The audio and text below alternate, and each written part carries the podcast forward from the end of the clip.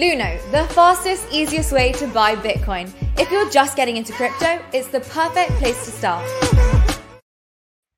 Hey guys, and welcome back to the Layah show. Um, of course, it is powered by Icon Plus Capital, the VC company. So, Matthew, welcome to the show. How are you? Pleased to be here today, Layah. Thank you for having me.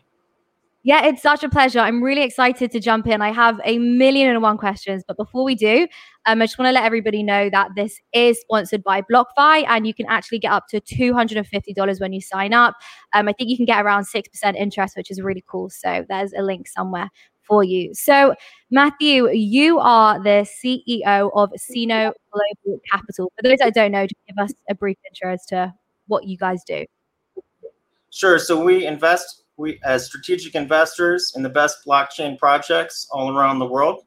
And the reason it's a strategic check is we help our portfolio companies here in mainland China, which certainly, as we've seen in the last week or so, is arguably the most important market in crypto. And certainly among the major markets, is the most uh, esoteric and really impenetrable for international projects.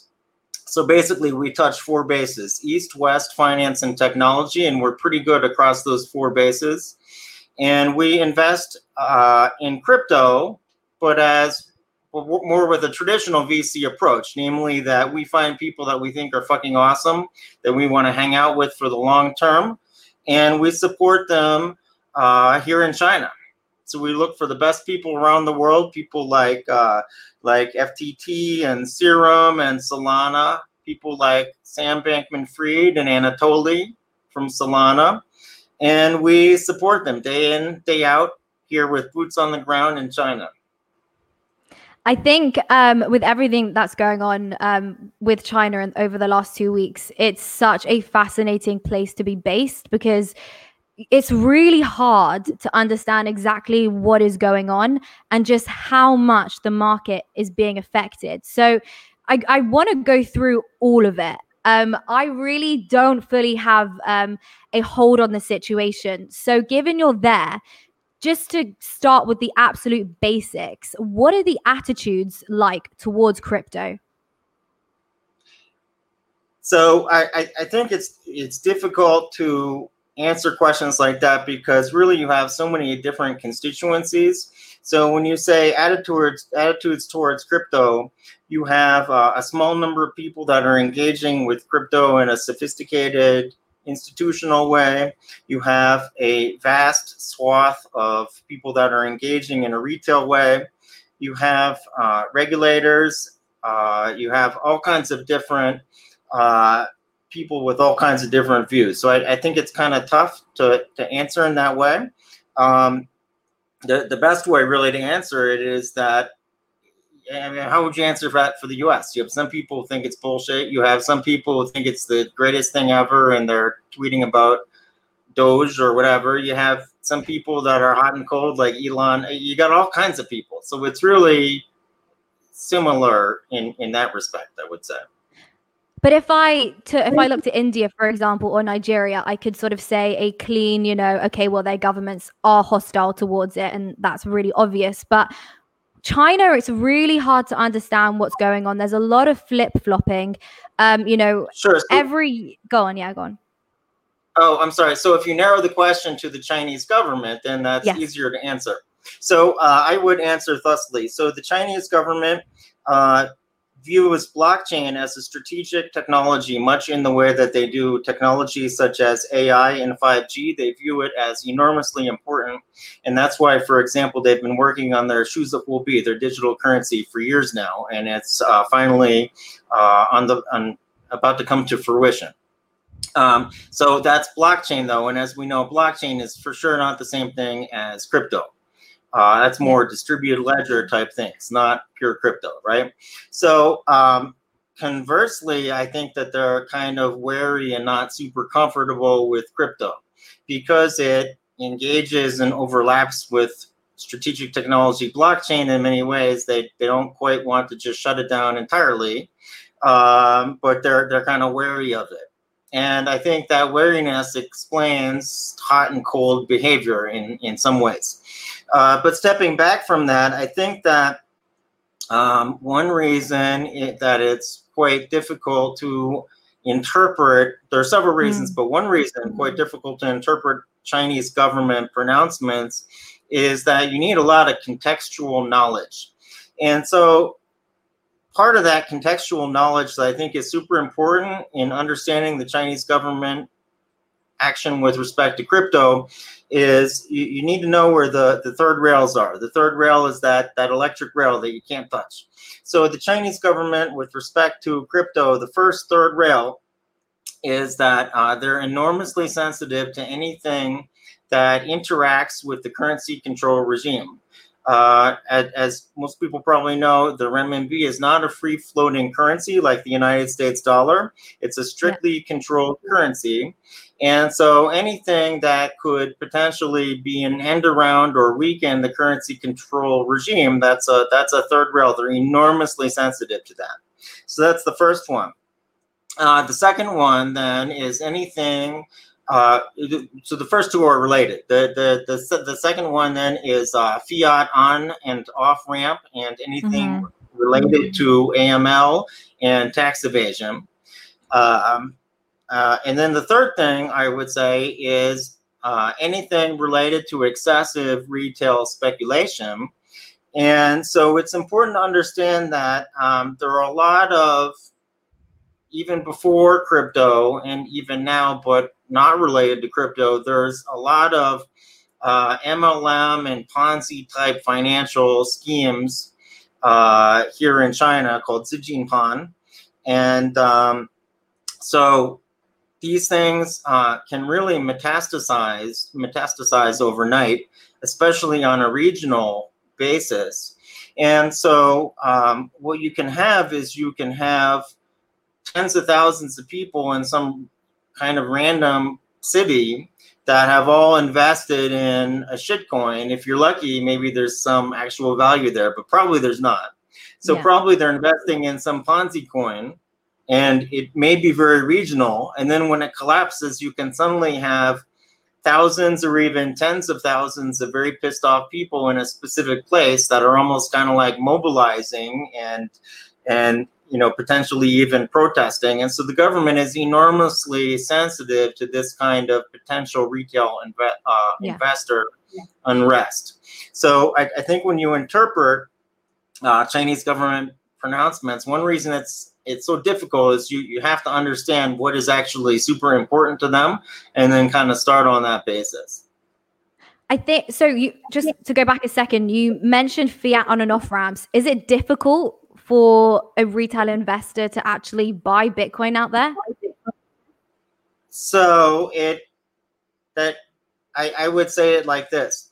Um, there's enormous creativity in um, in, in finding ways to, to get done what you want to get done.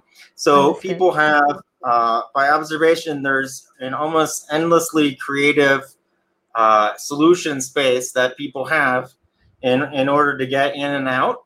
But um, it's it's something that's enormously sensitive.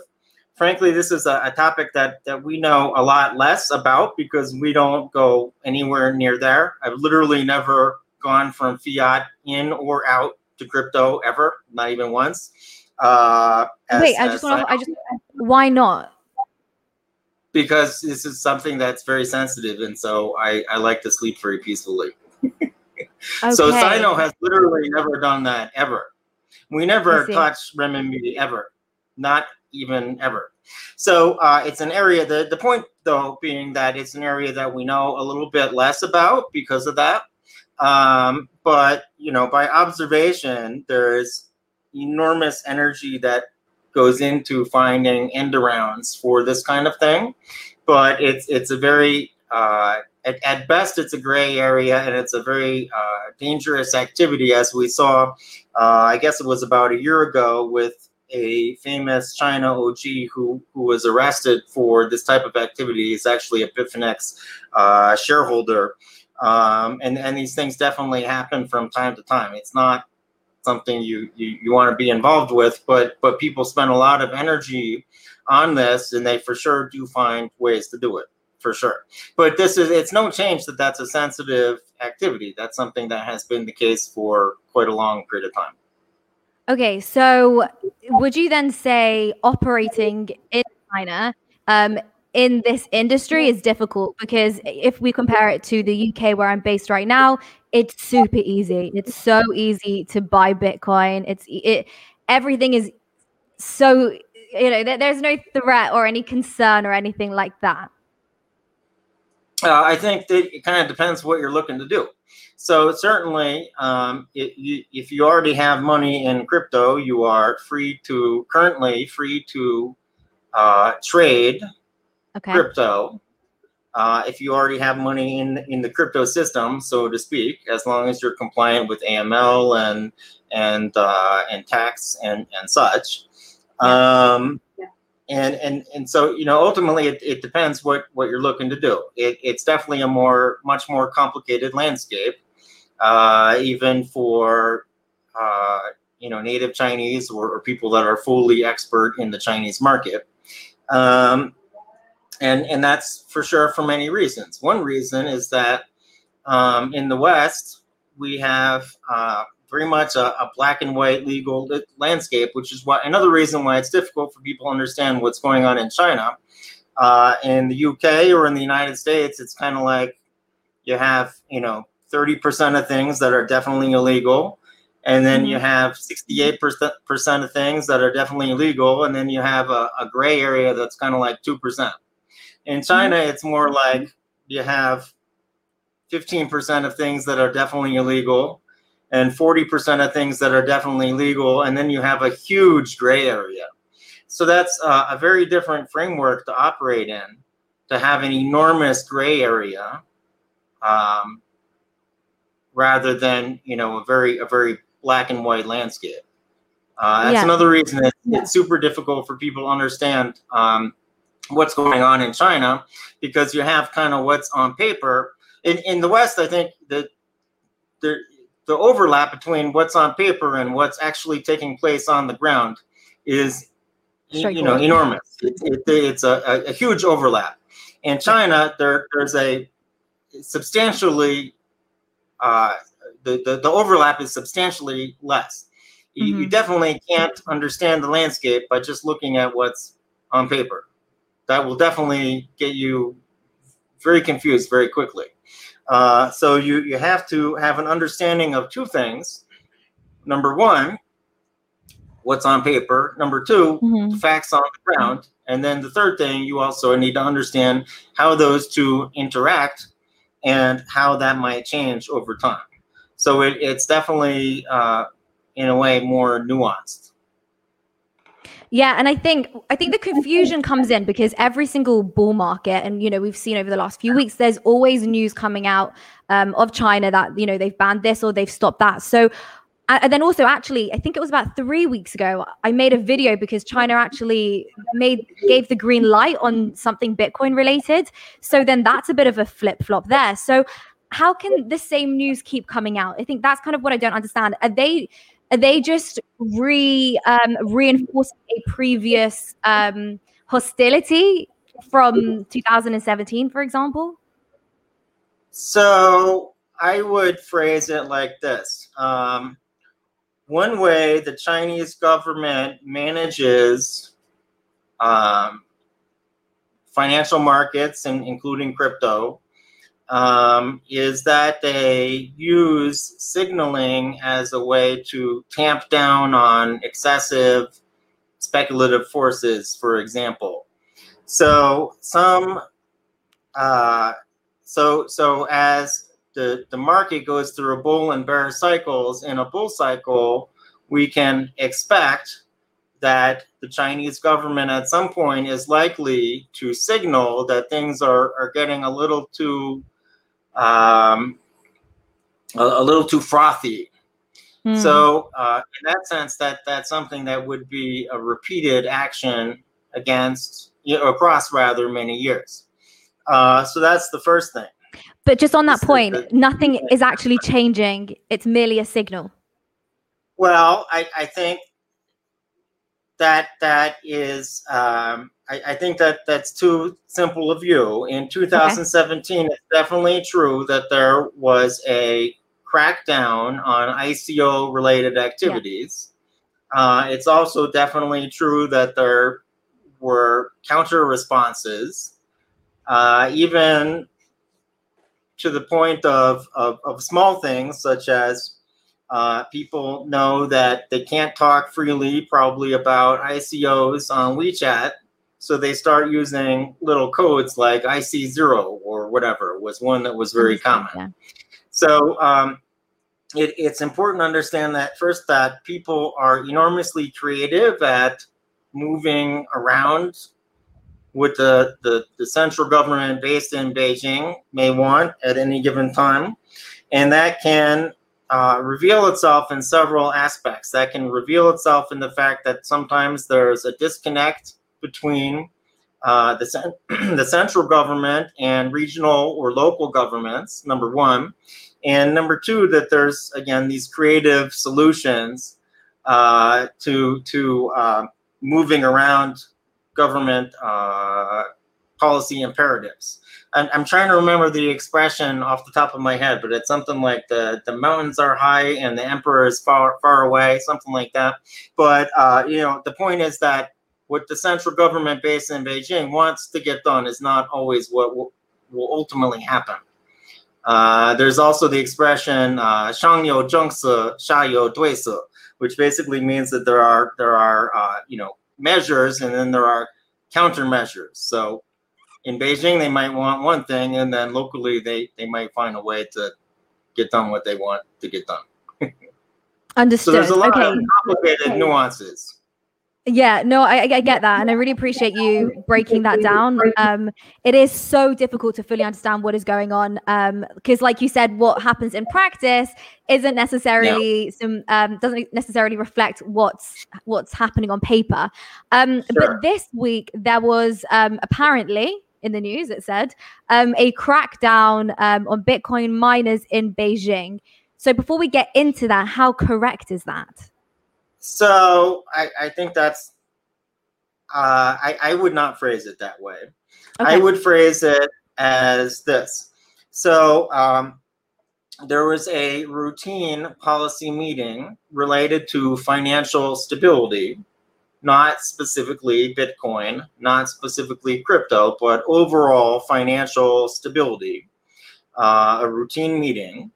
And as part of that meeting, there was a line item uh, which was uh, related specifically to crypto, including Bitcoin mining. Okay. So I, I, think, first of all, it's uh, important to understand that this is not a story specifically about crypto. It's a story about how the Chinese government doesn't like excessive uh, financial speculation, especially retail.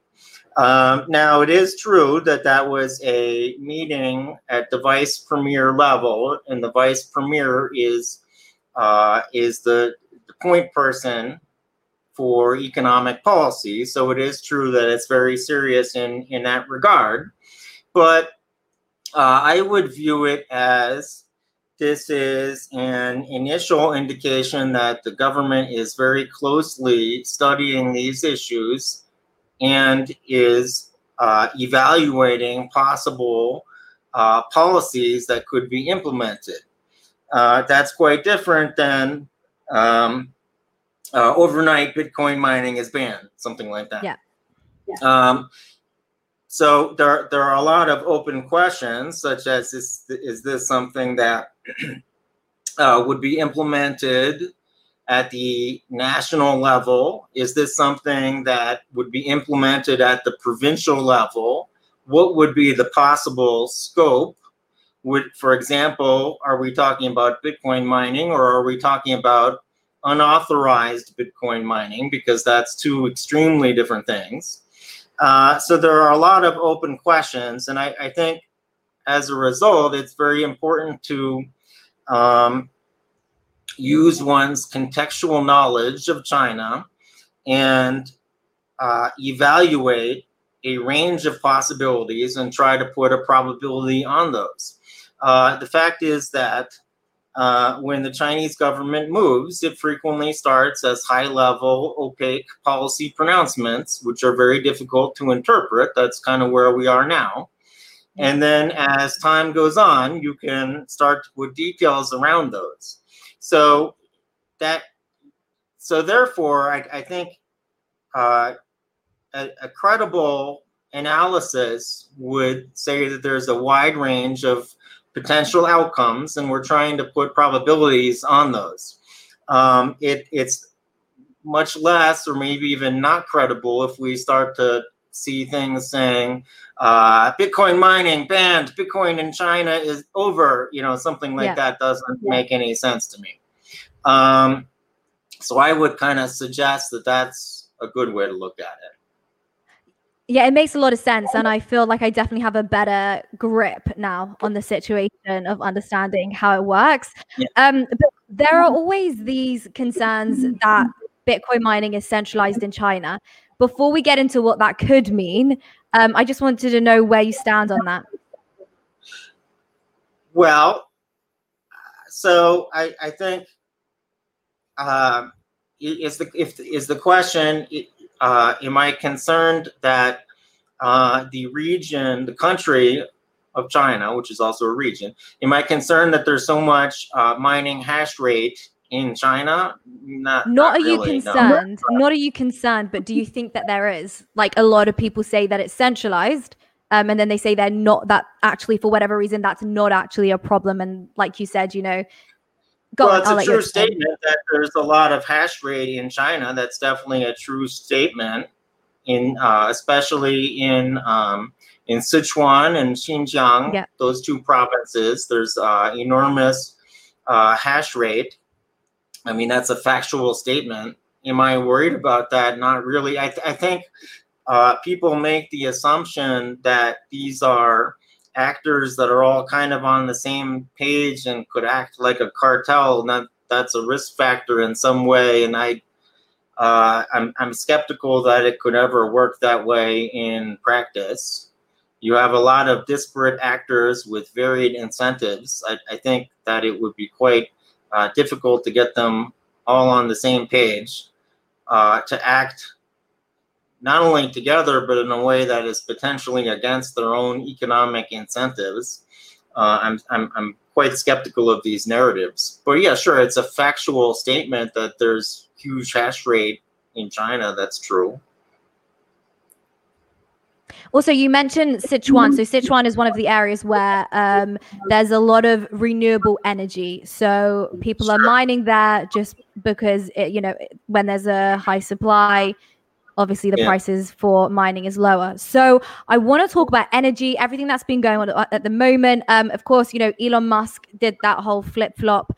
Um, one minute t- Tesla are accepting Bitcoin, the next minute they're not accepting Bitcoin. Um, so yeah, yeah. just not just my favorite thing. Yeah, go on. Why? What what happened there for you? Yeah, I, I you know I I think look, it's crypto is a unique space, right? I mean, I myself shit post on Twitter. Yeah. Probably somewhat famously, I like to shit post. But I I also try to be responsible about the way I do it. And mm. so um and and, and I, I, I think there's a way to do things in a fun way. Yeah. And there's a way to do things in an irresponsible way.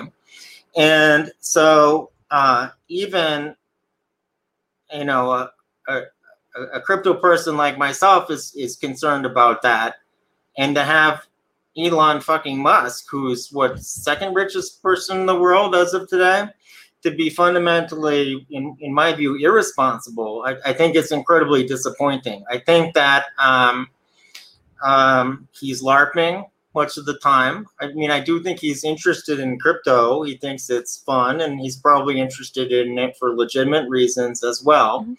But um, look, he he can't make jokes about Tesla buying Tesla at 420 anymore. So he's finding a different way to LARP, and I, I think it sucks, honestly. I think it's bullshit. I think it's um, it would be irresponsible even for someone like me and for the second richest person in the world to be acting like that. I think it's bullshit, basically. Yeah, I can really understand the frustration um, of people in the community, especially when you know people try so hard. For example, like Nick yeah. Carter, to try and really explain um, how Bitcoin can use renewable energy and how it's actually a net positive. I think Satoshi, him or her or themselves I, I think, put it. I, I, think. Sorry to interrupt. I think we got to no, be a little it. careful too because um, I I think that it, it's very. Um, I mean, we have our own vested interests, right? So uh, many of us have most of our net worth in crypto, yes. and we're working in crypto full time. But I, I think you have to be intellectually honest also.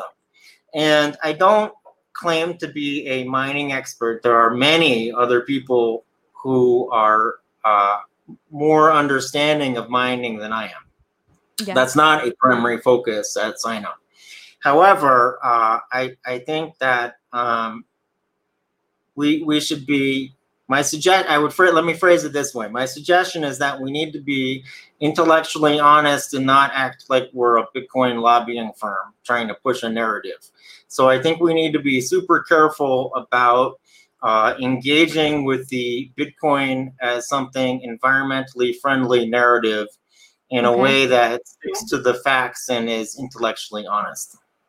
Uh, now, I again, I am not a foremost mining expert by any stretch.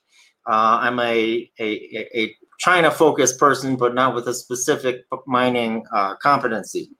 But my my observation for sure is that uh, some of these narratives feel more like Bitcoin, big Bitcoin lobbying uh, than something that is intellectually honest.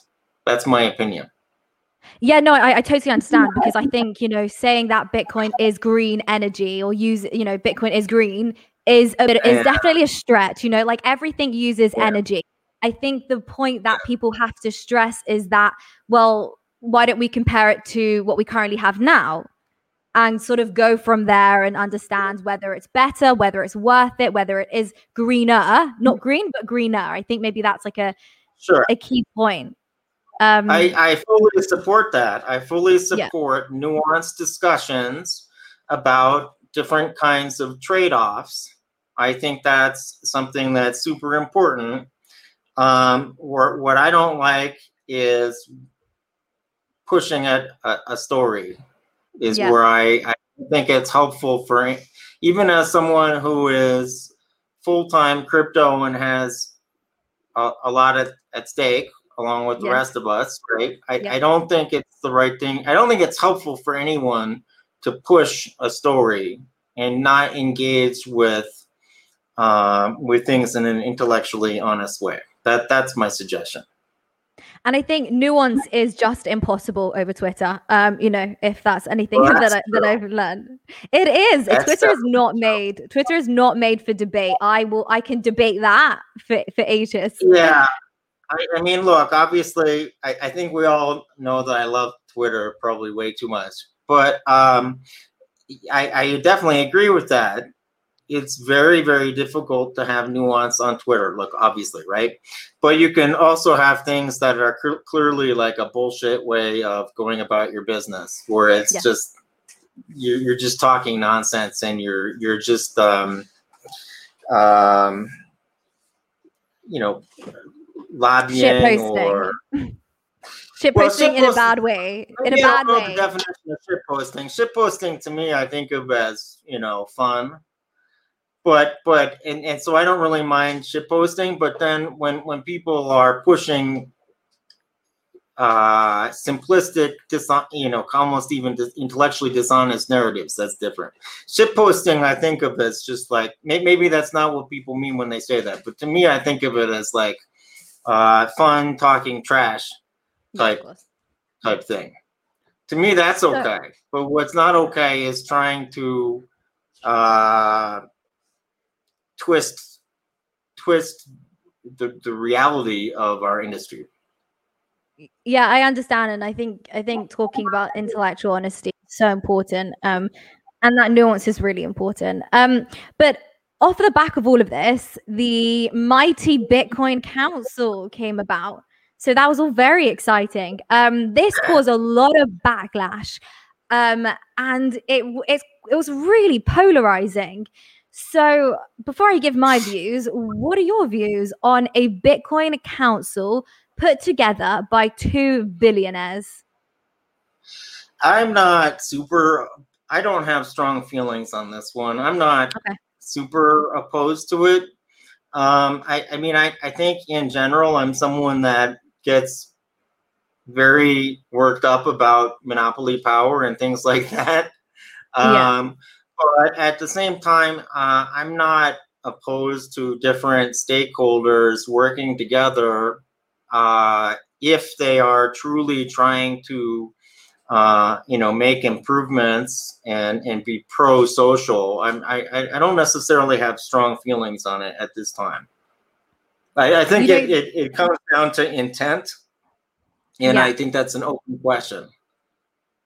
But But, I but think- then again, you know, I'm not like I, I'm more of a, a candidly, I'm more of a post Ethereum DeFi kind of guy. I'm not really like the old school Austrian economics libertarian type. If I were, I would probably be furious about Bitcoin Mining Council, but that's not really me.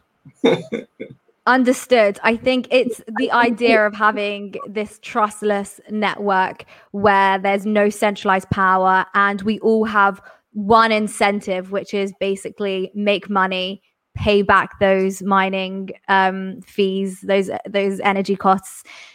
So I I can fully understand the frustration. I mean, t- for me personally, I am I wouldn't say a diehard libertarian, but I, I really my heart really feels the the pull towards um not having centralized power but that's interesting though so did you we were you that libertarian and then you moved and sort of moved more towards I mean, the I was when I was like 19. okay usually it's the other I way mean, around also usually I usually when you're yeah. younger sorry go on, I go went on. through an Ayn Randian phase. I did. I read all. I read every single one of Ayn Rand's books when I was like 17, 18, 19. I, I definitely went through that phase at, at one But point. but usually it's when you're younger so when i was about 16 Well, I usually they say you get more conservative when you get older, but I'm not sure conservative is the same thing as libertarian, and I certainly would argue that you're not. That it's not. Uh, I do think that to some extent, libertarian is. I, I mean, a lot of people go through a libertarian phase in their late teens and early twenties, don't don't they? When they the other way around haven't had a job no. No, No? no, no way. I totally disagree with you. I think socialism when you're young, socialist in your 20s, you know, when nobody's working and they're not paying their own bills, they're happy Mm. for socialism. When you start making your own money and you're paying your own bills and you're Yeah. working hard to pay those bills, you then lean a bit more to libertarianism, I would say. Hmm. Could be, could be. You're you're in the UK though, right? You guys are still pretty normal. Well, you got Brexit, but but the United States has taken a weird lurch over my lifetime. So my Yeah. my my politics have stayed basically the same, but I Okay. went from like uh probably like uh I, I went from maybe uh uh Republican voter to uh to you know to a Biden type guy, even though my politics have basically stayed the same. But I, Okay. I, I can see from your facial expression, we're, we're probably not going to find a lot of common ground here. No, I, I I don't like Biden. If I could if I could fit in really nicely in in America, it would be somewhere in Texas or Florida. That just that's me. Jesus Christ, are you are you sure? oh, I'm totally sure. I'm totally sure. I think I can I can see it. I can see it. So you Um, you but go wait, to Miami? I can't because I can't. No, I I, can't but because where, where in Florida or Texas would you go? Would you go yeah, to I'd go Miami, or Austin, or would you go like completely nuts and go to like the Florida Panhandle? I don't know what that is. Um, but Miami. That's where it gets really weird. oh, really? What happens there? Uh, I I think that's where it, it it's more um, um, Mi- Miami's Miami is a modern city, right? Yeah, So you can. I, I think I also would love Miami in many ways and Austin. We we have a uh, we have um, we have uh, uh, our DGen fund manager lives in Miami. We have an in- internal DGen fund run by uh, Okay. a, a kid, fucking brilliant kid. He's still a How old kid, is he? basically. What's a kid? How old is he? I think he's I think he's 22. Damn, that is but he's been but he's been in DeFi for you know like three years now, and he's been in crypto for like five years, and he's an absolute fucking stud. Anyway, he lives in Miami, so I have I to love visit that. him. No, I love that. I think the whole like this this is why I- I, I don't care so about- much. I, I don't care about uh you know age or pedigree or any of this shit. I don't give a fuck. We we turned down uh you know Harvard summa cum laude grads all the time. I don't give a fuck about any of that shit. I just care about uh hustle and industry knowledge and uh, ability to get cool shit done. Uh, so I, I would hire a 62 year old or a 22 year old or a 17 year old or I don't give a fuck. But yeah, we have so we have a, a kid, a kid that manages our internal DGen fund, and he does an absolutely fucking fantastic job. He's just a complete stud. So, So the question is, where did you find him? Where did you find him? He cold called us, as I recall. Oh, really? He fucking slid in my Twitter DMs, There you go. and we we on the regular interview hundreds of people to find one guy or girl, and and he he he uh so he came on as an intern, and he's just a fucking animal. So we hired him, and now he manages money, and he's in fact he managed money before he even graduated university. So he still had some classes left. It was his last semester.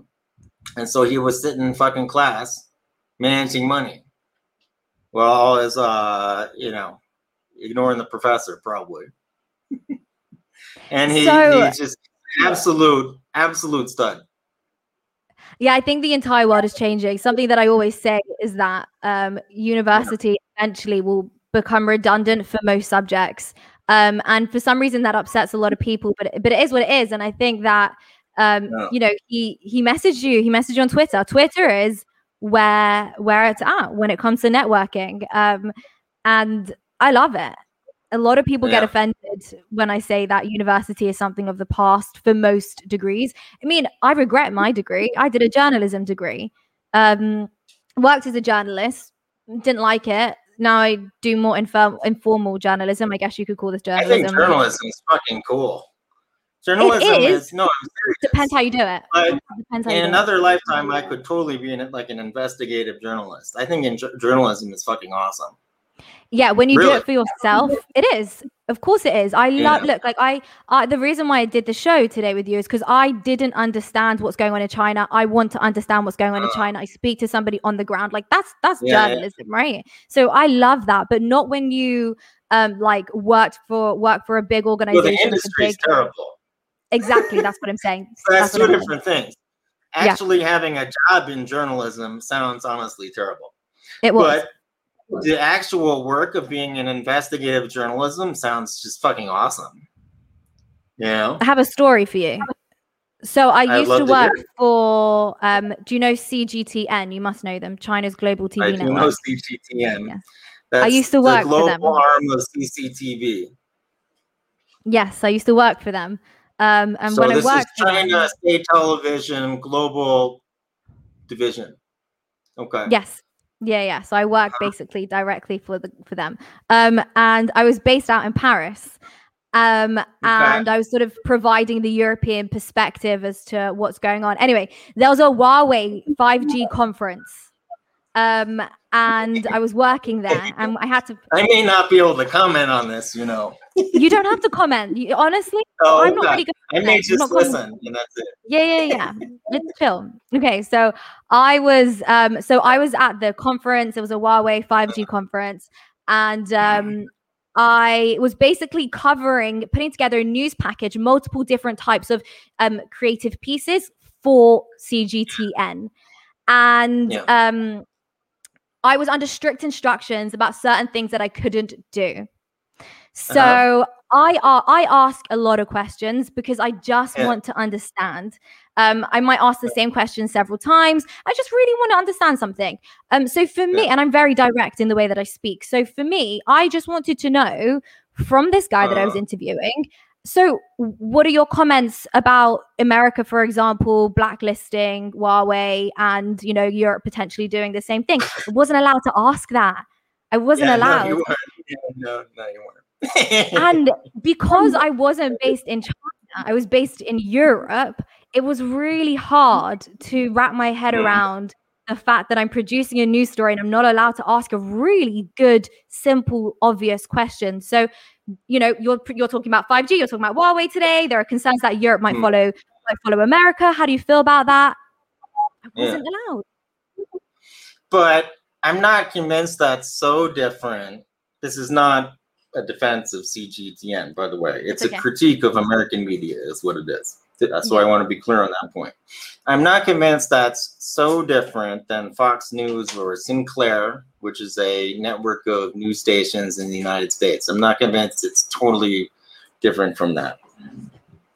Well, I mean, I but, don't think that I would be in trouble if I asked those questions in America. And when I was told well, I mean, to do it, you, know, you lose your job, you know, basically you would you, okay. you could lose your job, I think. I can't comment on that because I don't know, but what I do know is that I was told to make a fluff piece, not a serious news piece. That's what I was. Yeah, I, I, am sure. I'm sure. I'm and not convinced that's different from Fox News or Sinclair. Is my point. Maybe I, I don't Probably know, not. but I I don't know, but I was I was it was interesting. And then at the conference as well, when I interviewed the guy, um, there was just so much security watching the interview happen the all at once. I can't the guy remember. Was a Huawei it, top executive or yeah, yeah, it, it, no government official, anything like that. Just somebody at Huawei, um, and yeah, all eyes, all eyes while the interview was happening, and I was like, wow, this is it's strange. Yeah, it was yeah. a really yeah. weird experience. Um, mm. but since you um at Sino Global Capital, um, since you guys specialize in um finding those hidden gems, I think that's what I, I read on your website. You call them hidden gems. Well, I, I, you know, we we also invest in super high profile companies and projects like uh, you know FTT and Solana and Serum, but um, I I kind of view um, the real job or the real talent of uh, a VC is is um, is finding uh, talent and opportunities in unexpected places. Uh, so for sure, we we do both.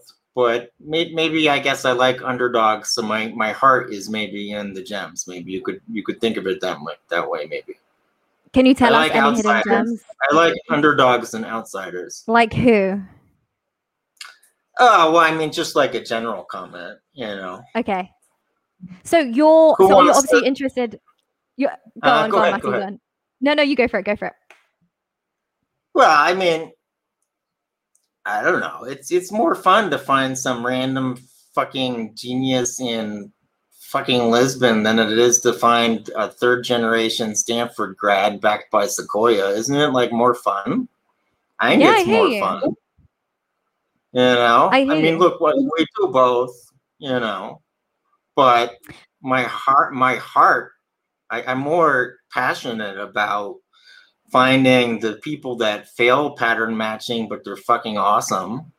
You know, pattern VCs have their pattern matching, right? And so they look for uh, you know a small certainly silicon valley vcs um, would rather see uh, a stanford dropout than the than the, the best student in the last 10 years at purdue you know? So i'd rather look for people that fail traditional pattern ma- matching tests mm-hmm. but they're fucking awesome and i'd rather invest in them and then I have 1.4 billion people I can introduce them to, and we can try to make some things happen. so I, you know, I, I we, look, we do both, but I, my, I, I know where my heart is. you know, And one just is more finally, rewarding. I- no, I get that. I get one is far more rewarding. Um, but just finally, I'm interested to hear um why you're excited about Solana. So uh, I think that um, it's about design space, and so um, we also are enormously bullish on Ethereum. Ethereum is fucking amazing. Vitalik is a goddamn legend. So Ethereum right now is kind of like the default in many ways for DeFi, right? It's your everyday car, and it's a fucking great car. Would be super comfortable comfortable recommending this car to anyone. So um, now, if this is your everyday car, I don't know what's a good everyday car. I don't know, a fucking Volvo. I don't know. So if this is your Volvo, which is a safe car, it's a dependable car, it's a good everyday car. Um, super comfortable recommending it, but there's a, a limited space of things you can do with a Volvo. Uh, so Solana, on the other hand, is like your weekend car, and it's a goddamn fucking Ferrari. This is your performance car. So um, a performance car opens up a whole vast design space, by which I mean all sorts of new applications, all sorts of new things that you can do. Uh, so Solana has a fundamentally um, different uh, transaction cost and transaction speed. It's uh, you know one or two orders of magnitude uh, faster and cheaper to be using the Solana Ferrari versus the Ethereum Volvo, which I also again fucking love because it's it's a Yeah. great car. Um, so especially Solana, I think will be super well suited for fintech, decentralized fintech applications uh, that have high performance needs, which is why you see um, uh, jump trading. I'm, I'm not sure how widely known jump trading is because it's uh, elite in the same sense as Goldman Sachs, but they're not public facing. So many people don't Okay. know what jump trading is. But basically, for TradFi, jump trading is one of the very most elite trading firms in the world. On the caliber as Jane Street, if you probably haven't heard of Jane Street either, because Yeah. again, not public facing, they just trade their own capital and they have no need for people to know who they are. But that's where Sam Bankman Fried came from. He went from MIT to Jane Street to, to, to Alameda and FTX. So, anyway, the point is that that's why jump trading, which is now um, spending an enormous amount of time on DeFi, they have uh, it, they have two partners that manage the firm, and one of the two partners is personally managing it, managing DeFi efforts, and he and they have uh, you know at this point dozens of people focused on DeFi, uh, and they are very focused on Solana uh, and Serum because of its unique suitability for DeFi, uh, for high performance DeFi. In fact, they're launching a uh, a new project soon. It's called Pyth, which is being spun out of uh, of Jump Trading. It's an in, it's a uh, it's an Oracle related project. But anyway, the point is that um, uh, Solana opens up and Serum opens up a whole new design space Mhm. uh, because that kind of transaction speed and cost is, is so fundamentally important um, in, in finance. So I, I think we will also have um, other interesting applications come out of this new vast design space. That's only the first one. Um, and they may be very unrelated to DeFi.